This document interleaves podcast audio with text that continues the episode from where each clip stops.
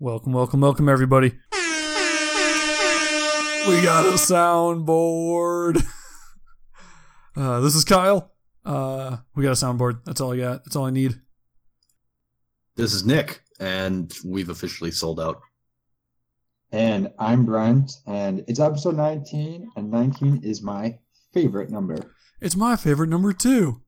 one hundred percent, because when we were in, like, middle school or something, everybody's like, what's your favorite number? And I'm like, I don't know. And then you're like nineteen. I'm like, sure, I'll go with nineteen. That's the way to do it. Right? I I know another number. I Nick, what's your favorite number? Three. Why three? Uh, everything that makes the most sense to me comes in threes. And generally, I like the shape of a triangle.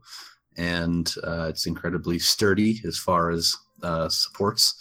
Got a tripod uh, as far as structural integrity, but uh, for whatever reason, three just sticks out to me. It's a number that makes sense, and anything related to three makes a whole lot of sense. So bicycles are a no-go for Nick.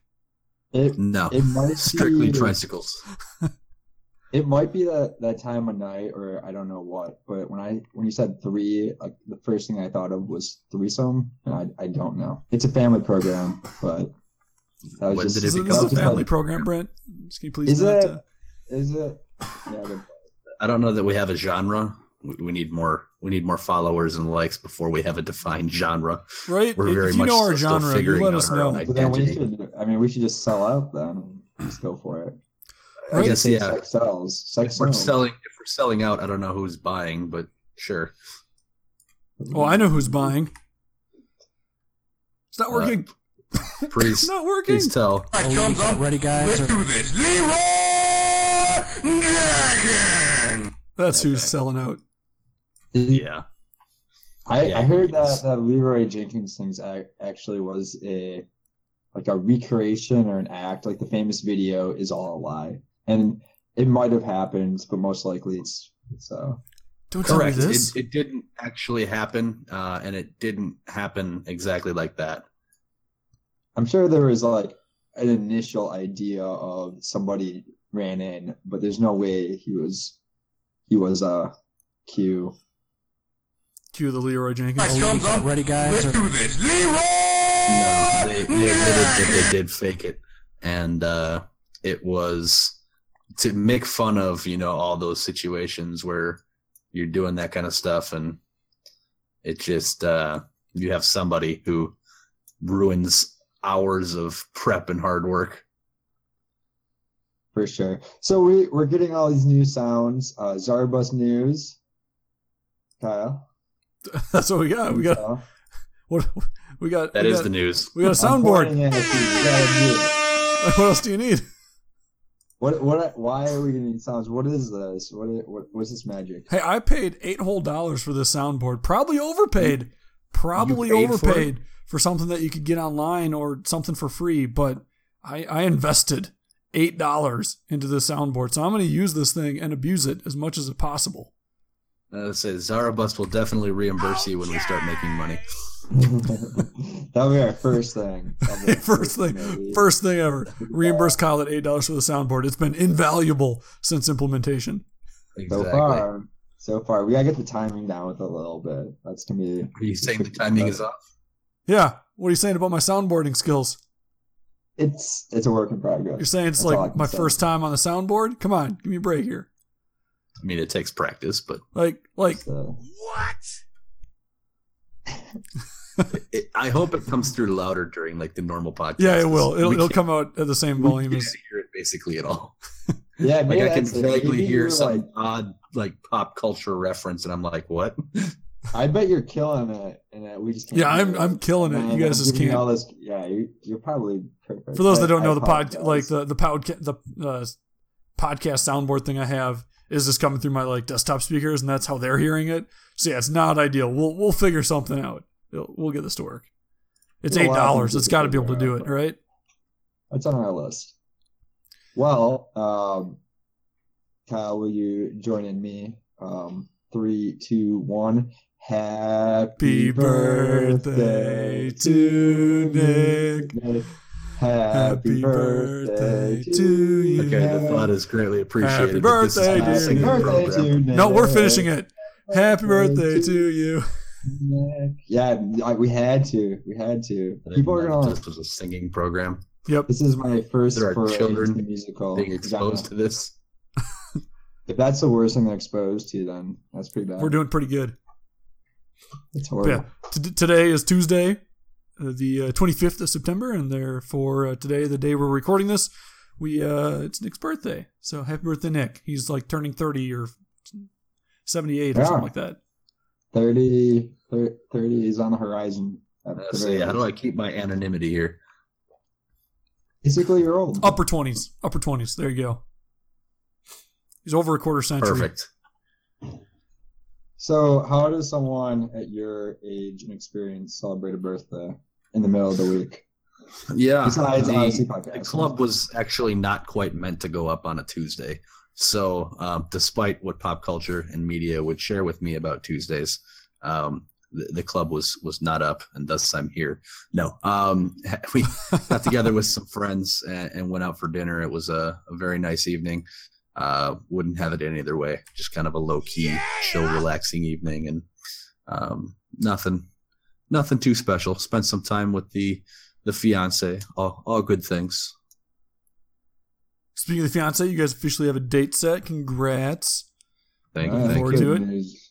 They got one, the one of them church things, and one. I think you guys are church. Maybe you didn't say church. I don't know. You got the you got the ceremony and the celebration part. That's all you need. Correct. Uh, although we haven't uh, sent out save the dates, so we're going to refrain from sharing said information at this point in time. I don't remember it, so I'll need one of them save the dates. That was that's point. Weak. I knew what month it was, but that's that's, that's about it. That's weak. Okay. I don't know. Maybe, I don't know. Whatever. Anyhow, close uh, enough. So, okay, okay, real quick, I want to touch on my first class experience, part two. Because I had the flight back to Denver from New York in first oh. class. So I've now officially visited all three New York airports, uh, Newark, uh, J F K, and then LaGuardia. I'm screwed up. LaGuardia. You LaGuardia. Same thing. I, I listened to John and you got the same yeah, I, any, yeah, it's bad. Anyhow, but yeah, I went to all three. Uh, J F K is definitely the biggest, oldest, but like it is some of the brand new stuff and some of the really old stuff. You can definitely tell it's kind of like a hodgepodge of we need to expand, quick, add an expansion. It's a little bit of symptom, you know, it's got a little bit of that going. Um, I thought that uh, Newark was, I don't know, seemed pretty nice. I arrived at like five in the morning, so I was definitely a little groggy. But uh, Newark seemed okay. And then LaGuardia, I don't know, they seemed fine to me. Definitely a, excuse me, definitely a smaller airport. But I, I've heard that people had complaints about like sitting on the runway a long time. I don't know, didn't seem too crazily long to me, but I don't know. But yeah, first class on the way back, it was definitely a newer airplane. So the seat I was in was newer. I was also in A one, which is like the front row instead of the back row against the wall.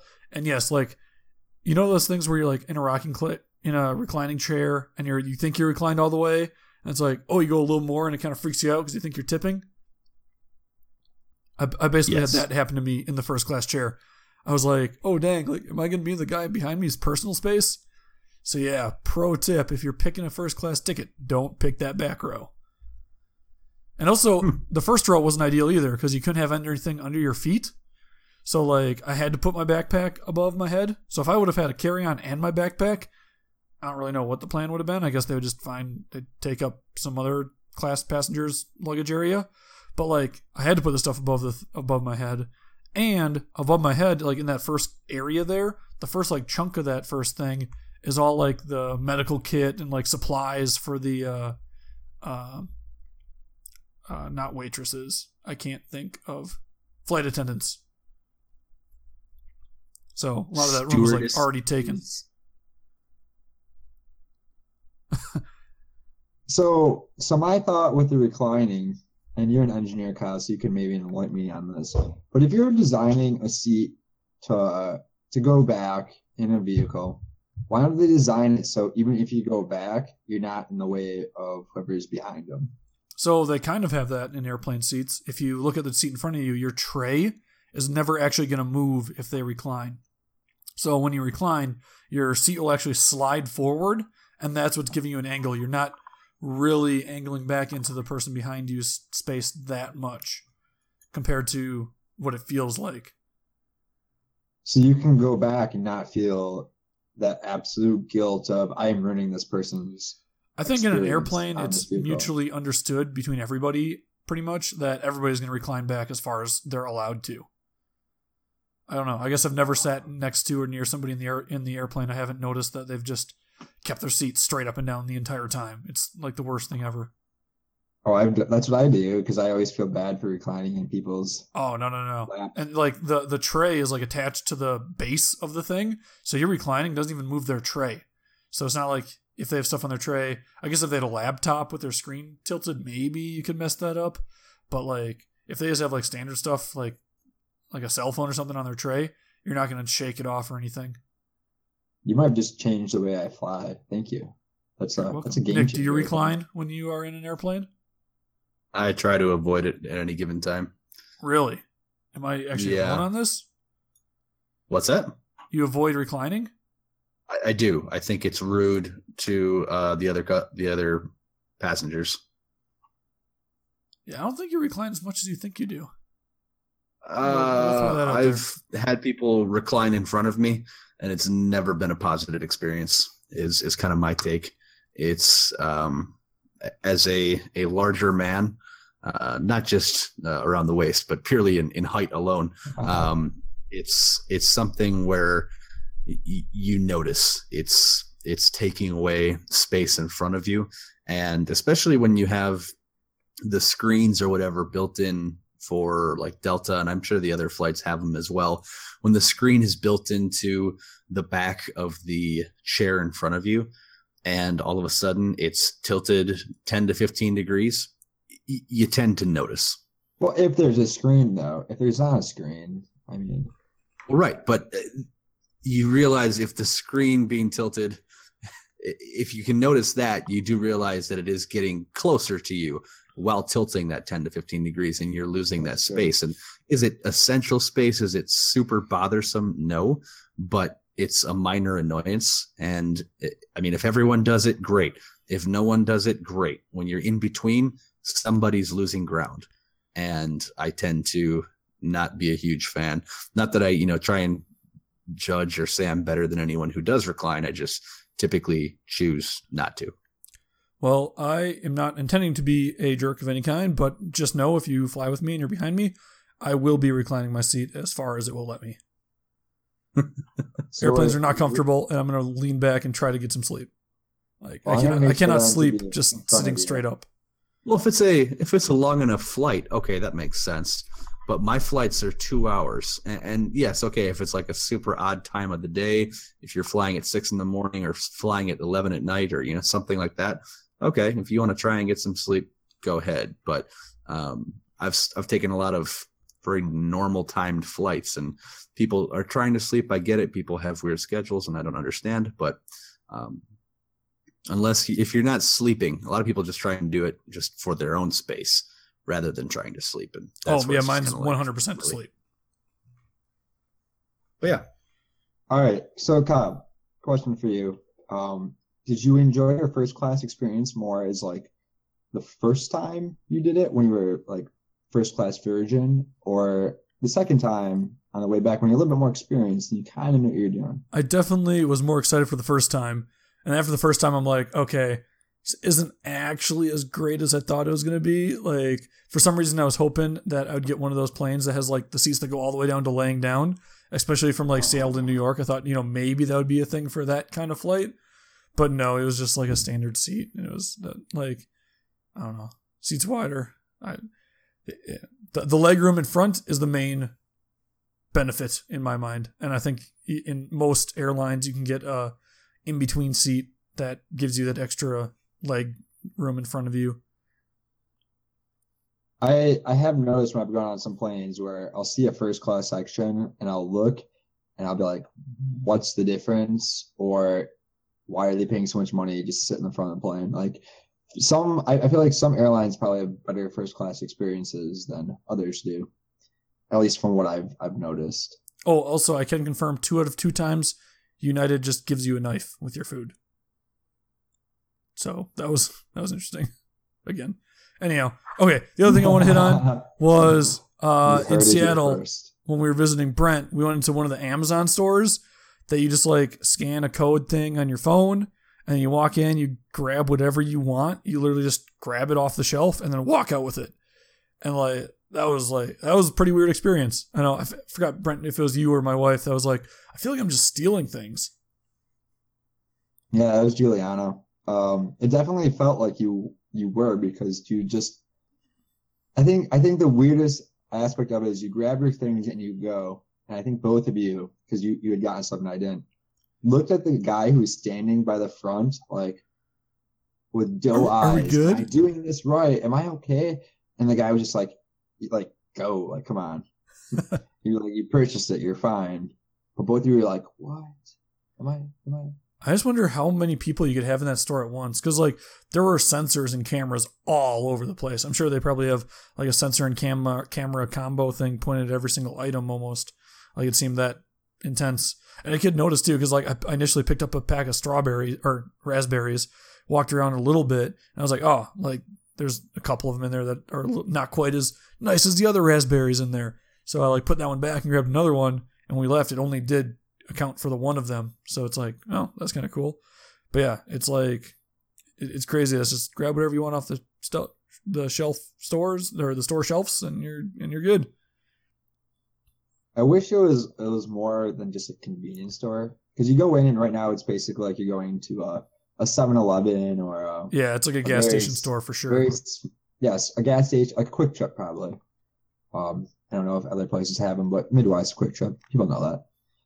And I was wondering if, um, you know, it had more stuff in it that you could grab, like things that are a little bit more like what you'd actually buy from Amazon. Right, like they had the special Go, Amazon Go thing, water bottle. I picked up one of those. That thing was overpriced, but it was kind of cool where it's like, oh, it's from the store. Apparently they have like fresh food coming in too. Yeah, Brent, the comment on the whole, you know, like it was an Amazon store, like it'd have more stuff.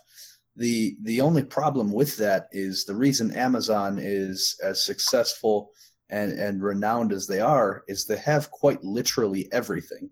If they turn into your standard Shopko, if they turn into your standard Walmart, then they're no longer Amazon. They're no longer special. Yes, they have the techno- technology to do some really fancy stuff, but what you love about Amazon is they have everything.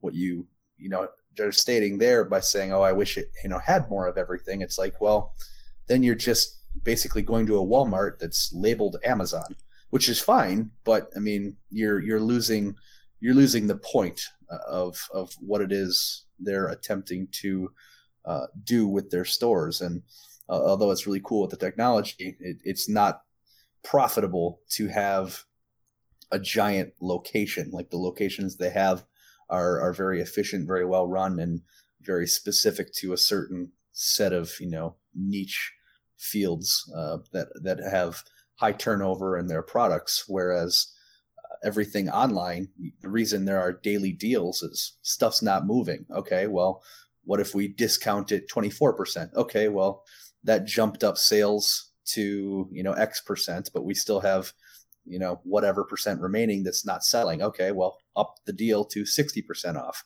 listed as the daily deal. Okay, now they're flying off the shelves and we're good. It's it's just playing that game. But if you have the inventory stored in a, a physical location like that, that's where companies are struggling to turn over their inventory, that they're not selling their products and it's sitting on the shelves and that's costing them money. So that's all the way too guess, in-depth business approach. But yeah, if I may, with your point there about the whole business approach, all the stuff in the store was like all stuff you'd want in a hurry. And the whole, exactly. I guess the whole layout of the store kind of makes sense for that same thing too. You scan your app quick, you grab what you need, and you get out. It it, yeah. it, was, it was very simple. Like all the stuff there was like a quick drink, a quick small snack bite to eat kind of thing, gum, like the standard stuff where if I order right now, I can't wait two days. Like I just need it really quick and, you know, want to keep moving with what I'm doing. So I guess kind of to your point, like the, everything in that store was that gas station grab and go, like, oh, I got to, I need this. I know that, that Amazon will have it and it'll be fast. I just pop in, yeah. grab it, pop out, done. Like moving on to the next thing. Yeah, well, the I... reason Amazon has the competitive edge they do is because they've eliminated the need to have physical locations around the world that store everything and have everything. I mean, if you have eight thousand locations around the world, which might be low, uh, but you need to stock thirteen desks, but you only know, or you know that's only seven hundred desks are going to sell in total. You've got twelve additional desks at, you know, thousands of stores and thirteen desks, you know, that none of which sold at other stores. And it's taking up space. It's and taking stuff up gets inventory. Damaged with transit and even people looking oh, yeah. at it. Like on Black Friday, smaller people like items, tearing theft, through stuff. I mean, the whole nine yards. And, and that business model is is an antiquated one. And Amazon's changing the game. And it's it's cool they have those physical locations. I'd, I'd really like to check one out. And when I visit Brent, I almost definitely want to, you know, go into the store like that to, uh, you know, check it out. But what I what I found interesting, um, and I guess I haven't experienced this with Amazon before, was that you go in this physical store and they actually sold alcohol. I don't know if you noticed that, Kyle, but they had no, I didn't see that section and the kind of back corner past the water bottles. Wait, wait, we have a sound um, effect. What? There we go. Yeah, no, they do. They actually have um, they sold alcohol. I was wondering, like I saw it, there was a person there, and I assumed that they were checking I Ds, but if they weren't, what's going to stop someone who's a high schooler from walking in saying, yeah, I'm definitely born in nineteen ninety, because who really tells their exact age on the internet anyway? Oh, I guess it's it's tied to your um, Amazon account. So you have to have an Amazon account in order to enter one of these stores. If you have a friend, you can go with them. They'll basically scan for you. You go through and then you scan. I would assume that if there's alcohol purchased, number one, it has a picture of you going into the store. So, yeah, that's like, true. That's a pretty easy way to track you down if need be. And then number two is it t- it's tied to your account. So if they all of a sudden see a bunch of alcohol purchased or something, like I, maybe it'll trigger something. I don't know. But you know, if you say on your Amazon account that you're, you know, maybe a few years older than you actually are, because so, people sometimes just put whatever. I'm, I'm just, I'm speculating. I'm sure they have place guards. If I may, the uh, I've ordered Amazon Now, um, where you can get something delivered to your house within two hours. And one of the things on Amazon Now is booze. So as an enthusiast, I naturally had to sample the, the service. Try it out. So the Amazon uh, basic have, beer. I did have an individual uh, come to my house and deliver uh, some product. And before they could sign over the product to me, they did have to check my I D. So my best guess on a consor- on a controlled substance like that would be, as you, I mean, because you did mention there was somebody in the store there to oversee, um, that person would likely have to check your I D for you to walk out. But yes, it is tied to your like, account, yeah. which is tied to a credit card and all the other lovely stuff. But you're still going to have to have uh, uh, an I D check of some variety. I was now, saying, what if a- you're not home though? Well, I'll say if I may, for the like the credit card is going to go back to in the end because you can't really lie in order to get yourself a credit card. So, like absolute worst case scenario, somebody who is underage buys alcohol and somehow they don't get checked. There was like four people in that store, so I would assume that one of them, like if you did start going for alcohol, would check your I D. But uh, in the end, it would come down whoever owns that credit card because they they know who that is, and you can't lie to get a credit card, as far as I know. So, well, you could put you with a gift card, maybe. What? You could use a gift card. Uh, or like I'm not sure. A Visa card or something like that. I'm I think sure in order to have Amazon Prime, though, you have to have a credit card hooked up to your account. Oh, that's right. You have to do Prime member to get in. That makes sense. Well, okay. So, Nick, in your case, where they drop off the alcohol, what if you're not home? Like, people work. People do that kind of thing. If there's what no one to sign... If there's no one to uh, uh, sign off on it and show a an I D that qualifies, then they return the alcohol. It also could be Amazon on state. I bet you Wisconsin doesn't check I Ds for that. Bet Wisconsin definitely doesn't. Yeah, probably. They probably they probably just leave thirty racks on every corner of every yeah. street and just say, "Here you go." I guess you can't just leave alcohol on a porch, even if you know the person's good, because then somebody could just come by and all of a sudden you have underage people drinking. Yeah. Children. They drop off regular groceries, because I've tried that too, uh, as I was sampling the services, quote unquote. Um, the Amazon Now folks will do your grocery shopping for you for a premium price. And uh, essentially, they drop off your grocery bags at your front door. And I don't think I needed to sign for those. But they have house the, the cleaning thought, now. Sorry. What's I, that? I just saw that the, yesterday or the day before. Amazon will now come in and clean your house. They have carpet cleaning, and they literally have spring cleaning. So you can sign up to have them come into your house and clean your house for you. For a fee. Yeah. What a scary world. Amazon's getting a monopoly on all home services. All right. So one last thought I have, at least, on the Amazon store is how boring would it be to be an employee there? Because if you're a cashier at a grocery store, like, at least you're scanning items and bagging, that kind of thing. Where I I feel like at the Amazon store, you are pretty much just like standing around most of the time, unless there's some behind the scenes stuff I'm not sure about. But like, clean up any little side. I have not had the chance to. But the guy that was well, I did. I stocked. I did uh once in college. But Kyle, just, have you ever worked in retail? Uh, trading post at camp. Okay, neither of you have worked in retail. No, no, no. I did because I did. Um, I worked at a convenience center on campus. So okay, no, that's on campus. That doesn't count. That's not real world. I'm sorry. Your college experience does not qualify you for the real world. Wait, you mean? Well, I, that was the whole point of the college experience. Was to that? Qualify me to get a job in the real world. Yeah, qualifies you to get a job does not count as real world experience. There's that field on the job application that says three to five years experience. Your college doesn't go towards that because it's not reality. Sorry.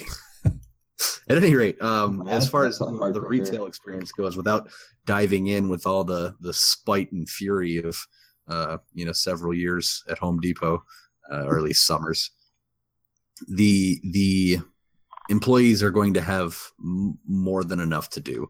The cashier job is a very unique subset and will ultimately uh, be eliminated the same way McDonald's is, is eliminating their information, you or not information, their processes with respect to having cashiers.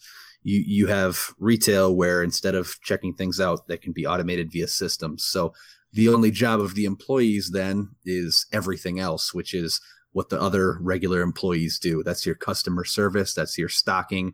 That's your, you know, I T. That's your whatever else it may, you need people to do. I mean, simple things, cleaning, restocking, organizing, time to lean, addressing time to clean. questions, uh, advertising, whatever you need them to do. Um, there's always more to do to straighten up the store because literally every customer that comes in is going to come in, touch the product, move the product, take a few products. You need to then hypothetically replace them all and, and get everything in order, clean up after the individual. If they had muddy shoes, sweep up after them, avoid slipping hazards. Your raspberries you didn't like, well, if you opened them and they fell all over the floor, it's their job to go clean them up. I mean, yeah, but I wonder if that would charge me. If I just took raspberries and just threw them all over the place, would it charge me for that or only if I walked out? I don't know. They probably won't charge you for it. If you're ever, so, if you're ever starving, that, my, if I may, if you're ever starving, my grocery store theory, if you're starving and, and have no money to buy food, uh, grocery stores are very, very, very lenient on grape theft. If you just go in and sample a few grapes. Man cannot live on grape alone. Man cannot live on grape alone. I, I was, I was thinking in terms of like the people that the like the one guy in the front where his job was literally just be like, hey, like welcome, and just to like hand out stickers, watch people walk in and out. No, not even like, well, yeah, but like the guy that you, you looked at and was like, oh, welcome to Walmart. Like, but like, wouldn't that be such a? It just seems kind of dull to me. Like, I'd want to at least chuck something. Yeah, out. But the moment that buzzer goes off, you're gonna be on that person. Uh, that's true. What are you doing? What are you stealing? Oh, give it's, me your receipt. It's a multi-purpose position. You're, yes, the greeter, the welcome to Walmart, get your shit and get out. But you're also security. You're also uh, directional assistance. Customer comes in, I need milk. Okay, ASAP. Aisle two. I need candy bars. Okay, they're over here. I need a new bike tire. I need like, okay, dog shaving sixteen. Cream ASAP. Exactly. But I mean, they're I they're someone, there. I need duct tape, a rope, a, a blindfold, customer. And a shovel. Oh my god! So yeah, they they serve a lot of different purposes. Um, a lot of it is yes, just being friendly and greeting. But stores put a lot of focus on where to put their employees and how they interact with the customers. And yes, the greeter is a, you know, seemingly silly position, but for people who are looking for specific products or looking for assistance, you always know where someone is, which is incredibly useful. And then, yeah, the idea that they're a security person with no security training whatsoever uh, is is a deterrent, despite them having, again, no training whatsoever. I buy that. I buy that. How do how do we feel overall for these automated checkout systems? Like even like the Walmart where they had like some of the first ones where you just scan your own items kind of thing. What what do we think? So my thought is this: whatever has the shorter line, which I want to get me out of the store quicker, is what I prefer. So sometimes you go and, and there's nobody at the automated system. You go for that. I mean, yes, you have to scan your own thing, but it's not that much of an inconvenience and you can get out pretty quickly. However, sometimes that's what everybody has the same idea. And then you see that, you look over, say, hey, that person there is just standing there. I'm going to go to this cashier, get through, in and out. That's how I like it. I agree. Uh, I'm down the same path. If the the self-checkouts I like, especially if you're just like in a hurry and one's open, you just, okay, got my two, three items and I'm done. Like, I'm good to go. Yeah, I I would say along those same lines, the more self-checkouts, the better. The one nuisance that I run into with uh, hardware stores and or your grocery stores is the there's not enough self-checkout, or one of them's broken down and you're stuck having to wait and you're stuck having to find an associate who is on the one register on the other side of the store, and oh, well, that person's got a line of four people, so I have to walk across all of Home Depot to go to the self-checkout or find someone who's available. Um, I understand the whole enter exit, and you want certain people to enter and exit from certain doors, but it's it's a bit irritating. It's a bit slow, and if more self-checkout counters will fix that, I am all for it. And ultimately, it makes things more efficient as far as staffing. You need an individual employee at every counter for your standard checkout, whereas if you can have a single person monitoring six, eight, twelve uh, self-checkouts, it's it's just a lot better. Now, is society ready for that? On a smaller scale, maybe. On a large scale, almost definitely not. Um, you still have several generations who are not comfortable uh, figuring out how machines work and adapting. You would need it to be as seamless as what you guys have described the Amazon store to be, but the rest of the retail world will not be ready for that in, in the near future. But someday it will, and that's that's what we can hope for. I, I just want to take a brief pause for a little bit of a meta check on us, and we just talked for about twenty plus minutes on like stores. That's impressive. That's I think some of the magic of this podcast is that we just went down the rabbit hole and started talking about checkout lines at a, a grocery store. Well, that's the whole point of making the podcast, I think, in the first place, is we're three friends that like to chit chat, and it's one of those things where it's like, hey, why don't we just we're record the three it? Best friends just that ever friends. ever were. Three All right, Kyle, flip that. You gotta put that on the soundboard. That's a that's a soundboard moment right there. Okay. Yeah, we need a we need a wah wah. I definitely don't have a wah wah. We'll, we'll make a list, and next time we'll have the new sounds. The news list. Talk about something else. We could have just said, and on another subject. Oh no, no, I, I like no, that. I'm just, I just had a compliment. We're gonna go from three D to four D. We're gonna talk about ourselves while talking about ourselves I within talking about the audience and about Speak, ourselves. If I may, speaking of four D, I'm actually I just started reading. I just got on with the first chapter. I'm reading the uh, uh, Neil deGrasse Tyson's Astrophysics for People in a in a Hurry. For, first chapter, it was interesting, but not not that not that gripping. I must say. It's just talking about so, the Big Bang. So we'll see what chapter two brings, but it's a, it's a shorter book. I'm excited for it, but either it's a poor book or you're not in a hurry enough is what I'm hearing. Yeah, yeah, maybe that's it. I'm not in a big enough hurry to learn astrophysics. Or maybe the guy who wrote it is um like it's just a, a, another level.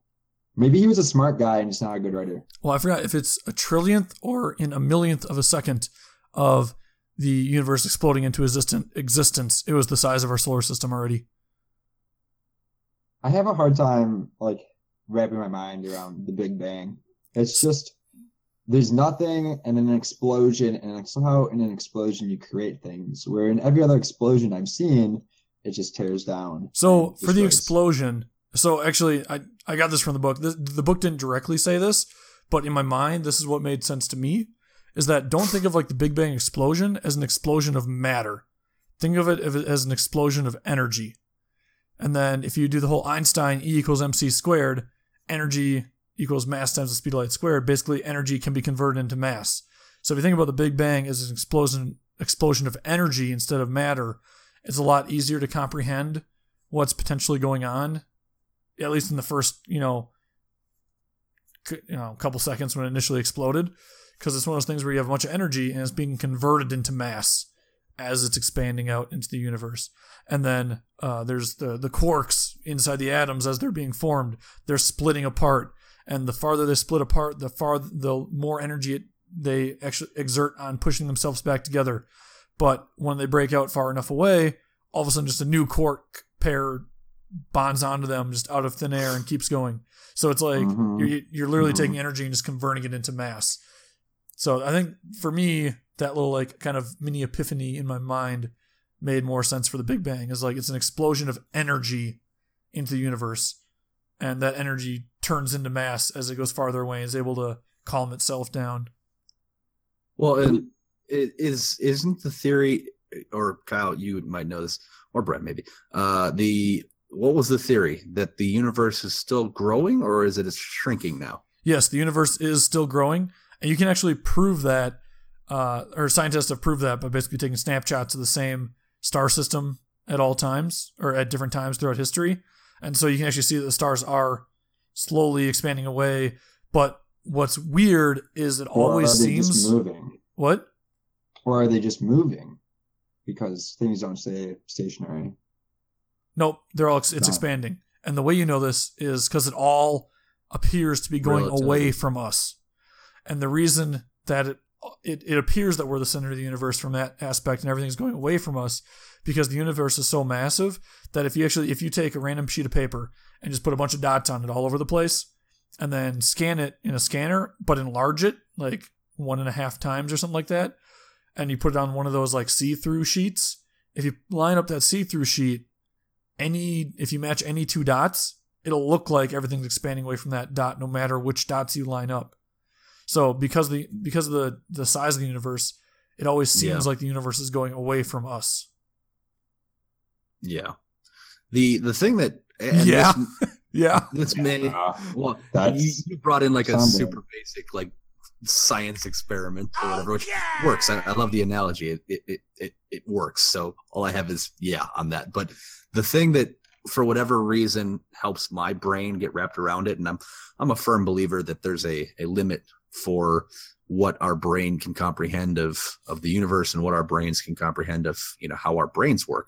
But the thing that somehow works for me is within the microscope on such a smaller scale, the, the human body or any other animal, one cell is is so complicated and it's it's so delicate in so many ways, and it's it's working to survive and it's dealing with different things, and that's just one cell of your entire body. And I kind of look at that with respect to what is Earth in the in the broader universe. We are one theoretically very, very small part, and we have enough understanding or vision to acknowledge that there are other things out there, and we cannot be. I mean, how does one cell within the very tip of your finger fathom what's going on on your big toe? Like it's. Oh, it doesn't care. Well, one, it doesn't care, but two, I mean, it's it's it's. capability of understanding or making that connection, even though it's very similar in, in a sense, uh, is is minimal. It's it's limited.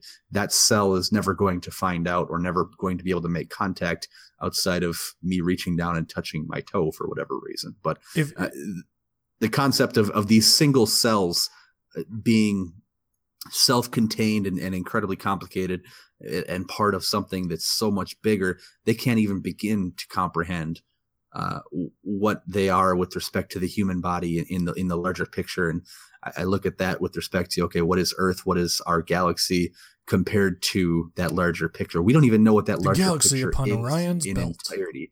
We have a, a a number of hypotheses and thoughts about it, but I'm I'm I stop just because I mean I enjoy thinking about it, but it gets too complicated too quickly, and I just kind of use that analogy to say, okay, I'm happy to learn about it or listen to what other people's theories and or if, or if they even have proven facts, I'm happy to learn about them, but I kind of punt with respect to saying we are one cell in such a huge, huge organization, and we could all be dead tomorrow, and the rest of the universe wouldn't know, wouldn't care, it wouldn't matter.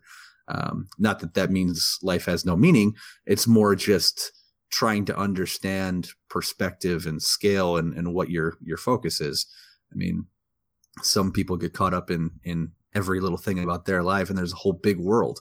Well, okay, well, we're one world in, in an entire galaxy. We're one galaxy in an entire universe. It's just, you know, the, the scale of things is humbling, which is kind of cool. So if I may, two, two uh, mind thinkers kind of based off of that. Number one, about the human body, you know, the brain is the only thing that has named itself.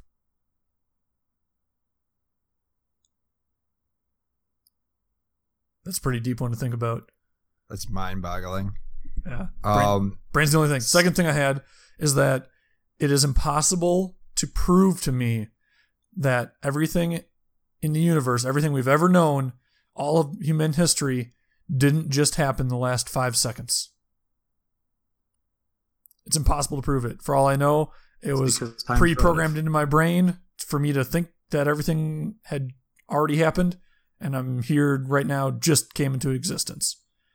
It's not possible to pr- prove that everything in human history, every you know, since the Big Bang, has all been in the last five seconds. So much work. If we're like constantly being loaded in at every five seconds or millisecond or whatever, so much work. I, I doubt the universe wants to take that much time. So I was thinking Big Bang, just to circle back. Was it a pun? I, Please tell me that was an, an intentional pun. But what? Oh my God. I missed it. But yes, intentional. Totally. I, I doubt the universe wants to take that much time. Ha! Ha! It's a time joke. Oh my God. You guys are. Uh, I don't have I'm a good a sound bit for that. What? You what? It's it. a time joke. That that should be a thing. Put that time stamp on. time, time. It's all circling back. Anyway, so Big Bang. I think I figured out a way that I can comprehend it. When I turn on my computer and the monitor turns on, it all just kind of comes in one big burst of of light and energy. Is that the Big Bang? The monitor is being turned on. That's your yeah. That's the that's the universe of your computer turning on. And when you turn it back off, you're killing everything at once. You're like a Thanos snap times two. I'm two Thanos snaps. Yeah, you're two but Thanos actually, snaps while pushing the power button. So, question on that, because um, it's out long enough that I'm sure everyone's seen the movie. When Thanos snaps his finger, does he like pick how many people that he's taken out, or is it like? One finger snap is automatically half the universe. Like how he why, chose it. He chose say? it. From what I understand, he chose. I want half the universe to die. He snapped his fingers and it happened. The one weird thing though is that I, I don't remember it. I'll have to watch it again. But uh, Doctor Strange made the deal or whatever with Thanos. That's like Iron Man has to survive or something like that. So what? Thanos snapped his fingers. But then, for sure, Iron Man lives. So he had some sort of choice in it. So that's kind of a weird thing there. Yeah, I remember that, where he was like, you have to save... Yeah, yeah, that's a good point. So if he didn't, quote-unquote, edit his snap at all, it implies he might have edited other things unintentionally, or... I don't know. Well, how, how sucky would it be for Thanos if he's like, all right, I want to wipe out half the universe. Snaps his finger, and then he disappears or he dies. Right. Because he was part of the calling. Or is he excluded from this? I, there's so much... You'd think he'd have to. Oh, so that's the other thing is like people were assuming, you know, maybe when he snapped his fingers because he instantly goes and sees Gamora, that like he's one of the people that is technically dead. And so when you see him, or not necessarily dead, but trapped within the Soul Stone or something, what, there's a couple different theories. And then maybe he still is. Yeah. So maybe he is quote unquote dead and he's in his happy place in that beach or whatever, that jungle hut thing at the end. That would be actually, oh, man, that'd be really interesting. Oh no, have they either of you seen Ant-Man and the Wasp? I've not seen that one yet. I want I'm wondering to, if that gives any hints or not. I've could, seen it. You saw it? Did did it reference the Thanos snap at all? Yeah. It does? Yeah, it explained it explained where Ant-Man was during the events that took place, as well as where he is currently okay. in the in the universe post-snap. So he, he is referenced. So I, that's actually really interesting that they have already made a movie that's come out after the snap. Well, and they're going to do the Venom. The Venom movie is coming out soon, too, and that's in the same universe. I guess he takes over for Spider-Man. Well, yeah, Spider-Man's not there currently. So, yeah, I guess I'm not sure. Do you Isn't, think they're going to bring back the universe before the next Avengers movie or in the next Avengers movie? Because there's no way they're killing all those people, right? Yeah, well, I think that's the whole next movie is how they're going to reverse it. And then there'll be, at the end, there's going to be one big cast reunion where they all give each other hugs and take a group photo, and that's how it's going to end. In a super corny, and they're never going to make snappy, more money off of it again. No, no, they'll have to get new superheroes. Start well, over. They'll find new people. Yeah, what do they do? I mean, they got to start over at some point. Like, Batman started over a couple times already. Like, Spider-Man, this is what, the fourth time he started over, whatever. Peter Pan keeps on Toby. starting over. Like, Toby Maguire was the worst Spider-Man ever. He yeah, was the worst Spider-Man in Spider-Man three. I think he was okay otherwise. His first two were fine. I will say um, Willem Dafoe is the redeeming thing of that franchise. Just just having him in that movie, Appleton native, really, he brought it. He was a Green Goblin. He, he, he'll always be. He doesn't like Appleton, for the record. I don't care. Whatever. We we can still claim him. He's obviously acting when he said he didn't like it. So yeah, he's yeah. There you go. He's a professional actor. I mean, speaking of Appleton, yeah. I know, like Harry Houdini. Some people may not know. Uh, He wasn't born in Appleton, but he grew up in Appleton. Like, a lot of his childhood was in Appleton. Like, that's an interesting dude. And actually, the more I learned about him growing up, because everybody kind of learned about him, he wasn't actually, like, a magician, per se, but more of an escape artist. And a lot yeah, of his, I feel a like... Lot, a lot of his stuff was, like, David Blaine-esque, where it's, like, he's legitimately holding his breath for that long for this illusion slash escape. Yeah, I mean, I'm more of an illusionist, maybe, but unlike Willem Dafoe, I believe Houdini actually did like Appleton, so at least we got that going for us. At least I, that's what I've, I've heard. Yeah, I'm not, I'm not trying to knock it or say it's bad myself. I'm just commenting that, you know, he may not love that we're claiming him. Well, he gets yeah. claimed anyway. Yeah, where else so is he going to get claimed? Where else is he going to get claimed? I hope he listens to this, and we'll have him on the show. Willem, this is an open invitation. Open anytime, invitation. Anytime you want to discuss any of your movies or Appleton, you can trash it all you want. I don't care. We're here for you. We're here for you. That, that goes for any famous person. Yeah, we'll talk about whatever. We'll talk to well, Kim no, Jong. No, we'll, we'll, no. Willem Dafoe or bus. Only Willem Dafoe. That's going to be he's the only one we want. New. Sorry, we don't talk to celebrities. Uh, yeah. We. We'll only address celebrities after we've spoken with Mister Defoe. My goal, my goal for in the next hundred episodes is that we had to get Willem Dafoe on this. Uh, I think it'll take more than hundred episodes personally, but you never know. No, if, if Ellen sees an episode, if Ellen sees an episode and gets us on Ellen, then then there's a chance. But un- until that happens, I think we're pretty... Uh, Sorry, was I not clear? We're not talking to any celebrities until we talk to Willem. Has to be him first. I think... Defoe I think we, or bust. If we get a breakthrough, somehow it better come through Defoe. Otherwise, we don't accept it. We need, like, a sick child or something that's going to get us some, like... Nope. Feel good. Let, let's good not go with sick child. Let's think of something. We need a gimmick here. Our resolve. Resolve. Defoe or bust. Hey, Brent, Defoe, you have a note here, bust. Something about not having a car. Oh, yeah. No, I got in an accident this weekend. It was oh, no. unfun. Not cool. I was pulling out of the driveway of our apartment. There was a big S U V that had, like, tinted windows that was kind of blocking my view. It checked. I was, I was peeking out to see if it was clear. Spoiler. It wasn't clear. It's not clear. It wasn't clear.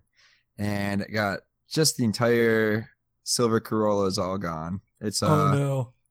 totaled and towed. And so we're on to the next one, basically. Um, it was not injured, thankfully. So in the grand scheme of things, I feel like I got off pretty lucky, but it does suck. How was the to, other vehicle?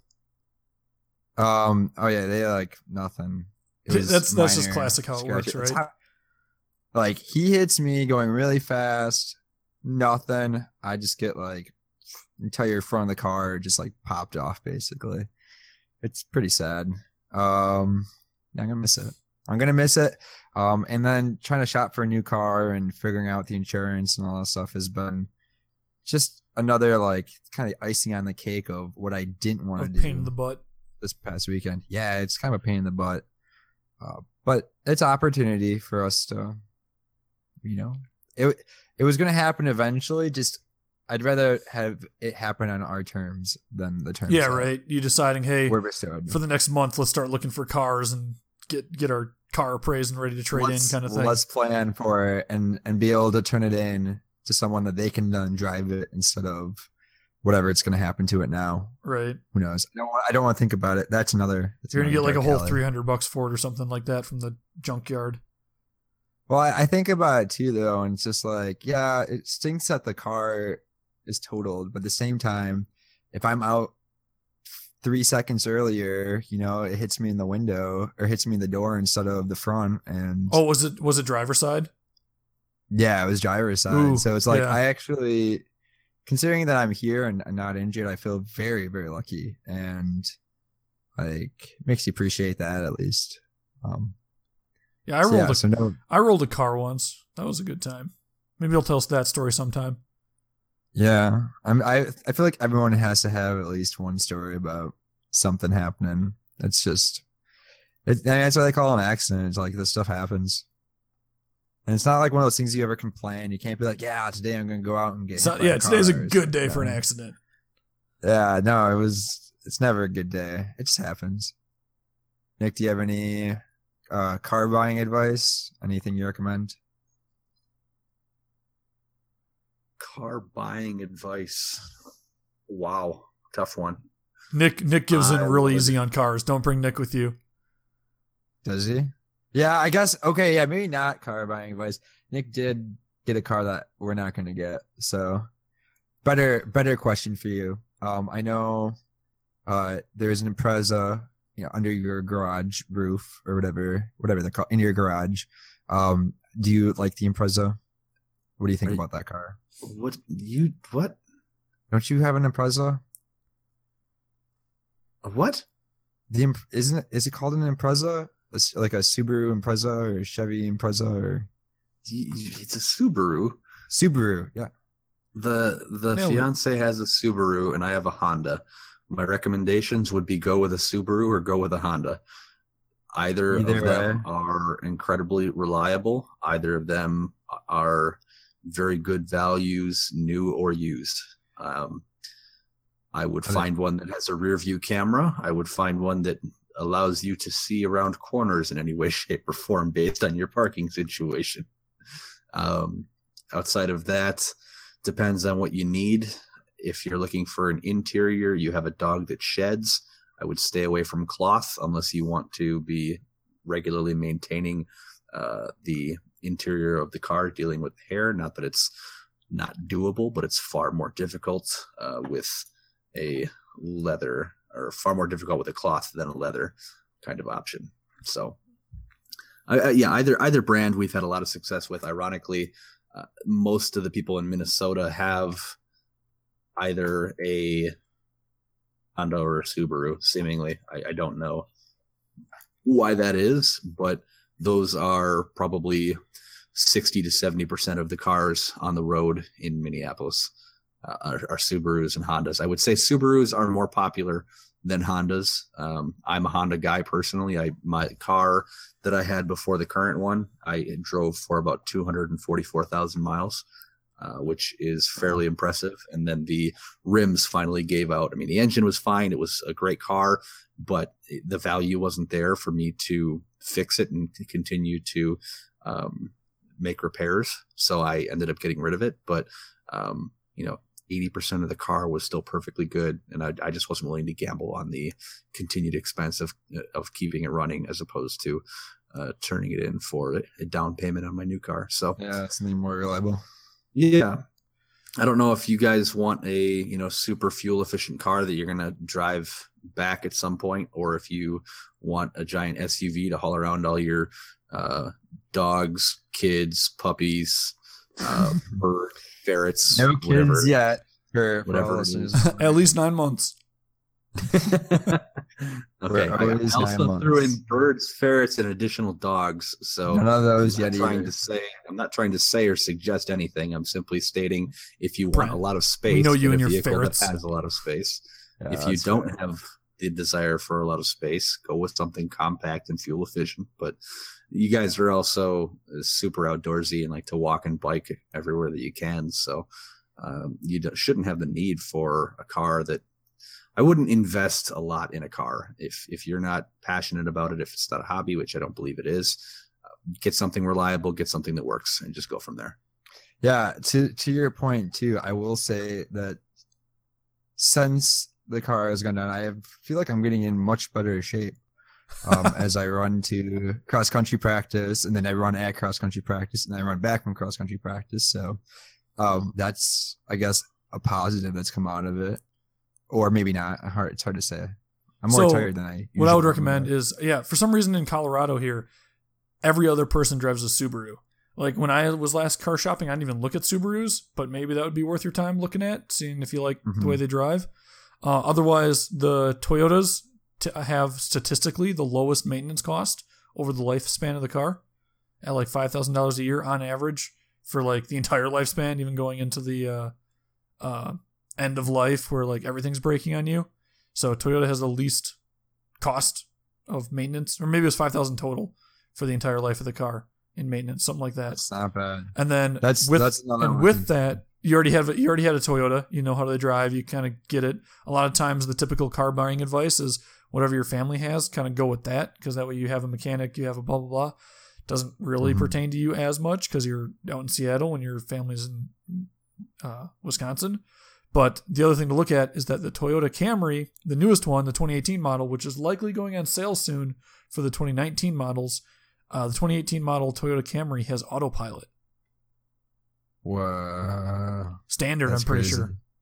So, me personally, if I was buying a newer car right now, at a minimum, it would have the uh, uh, cruise control, the uh, the, the speed oh, yeah. match of the car in front of you.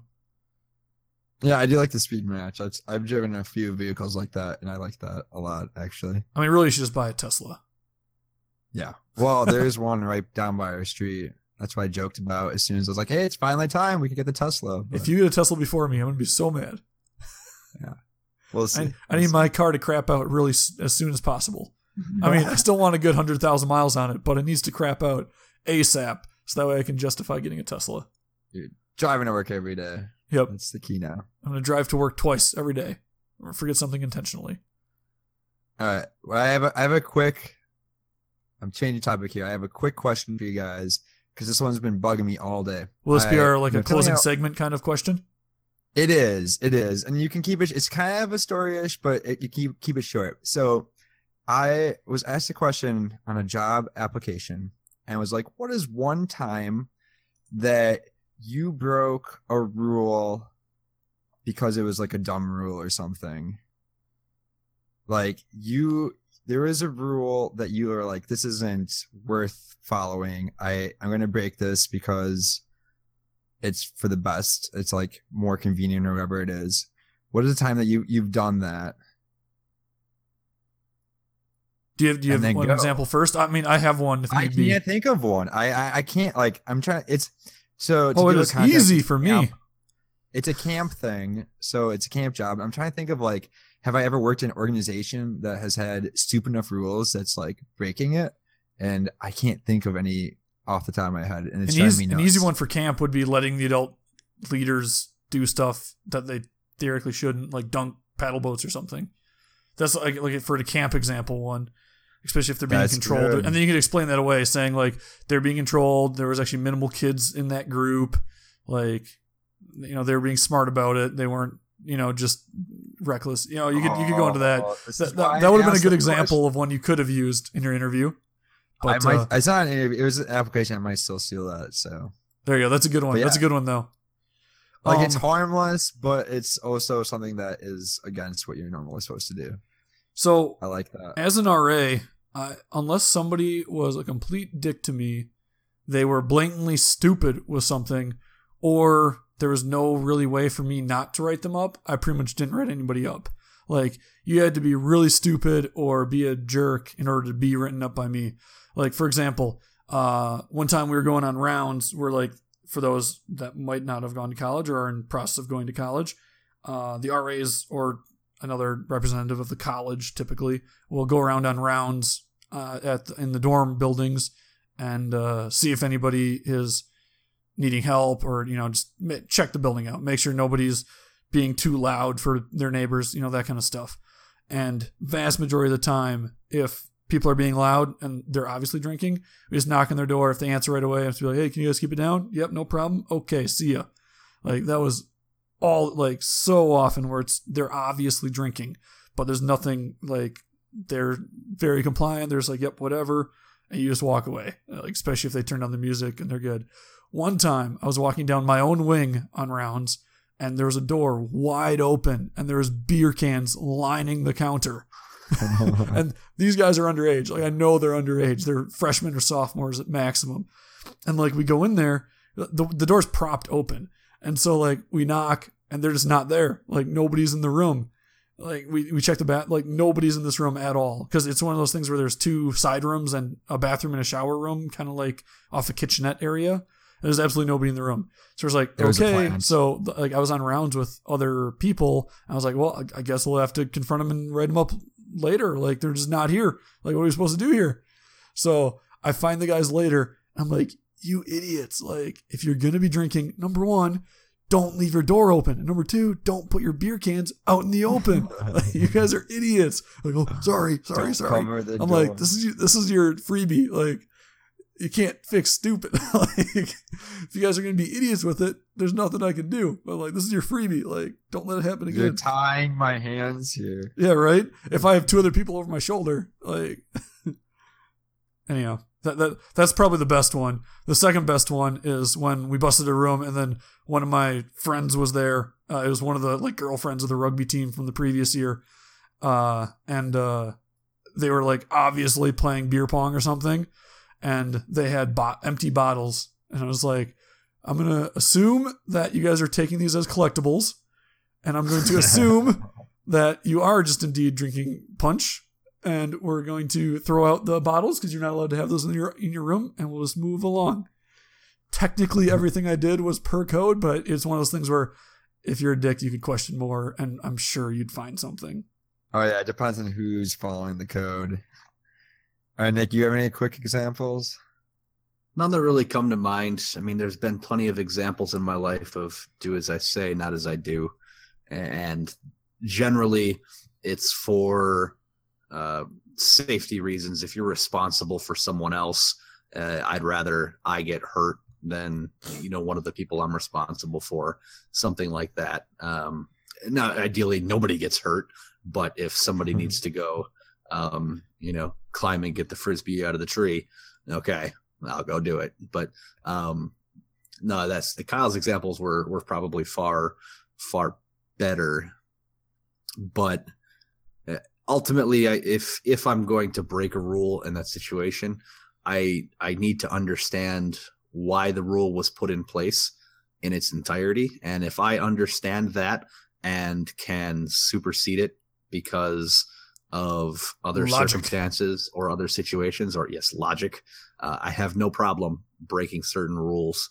Um, maybe that makes me a bad candidate for the job.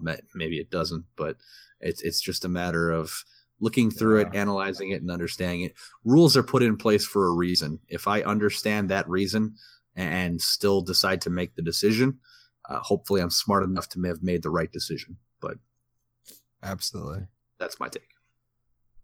Absolutely. Right. Well, that was If I May, episode nineteen. Hope everybody enjoyed. Uh, definitely, please support us by uh, rate, reviewing, and subscribing on uh, whatever way you're listening to the podcast, whether that be any, anything. We have a lot of options. If you go to our website, zaru bust dot com, it shows all the options. Um, where's the air horn on that? Oh, yeah, where's the air horn? Sorry, sorry, sorry, sorry, sorry. There's the air horn. I got the air horn going. Um, but yeah, uh, it, if you want to, Anchor does have an option to donate. If you feel that you want to do that, if we do have, have anybody do that, we'll be sending out a free, uh, three D printed something to the random person who decides to donate. If you guys want to do that, um, if you want to get in contact with us or have any questions, definitely D M us on Twitter at Zarubust, and we will see you next time. And I got a special soundboard just for this. I'll be back.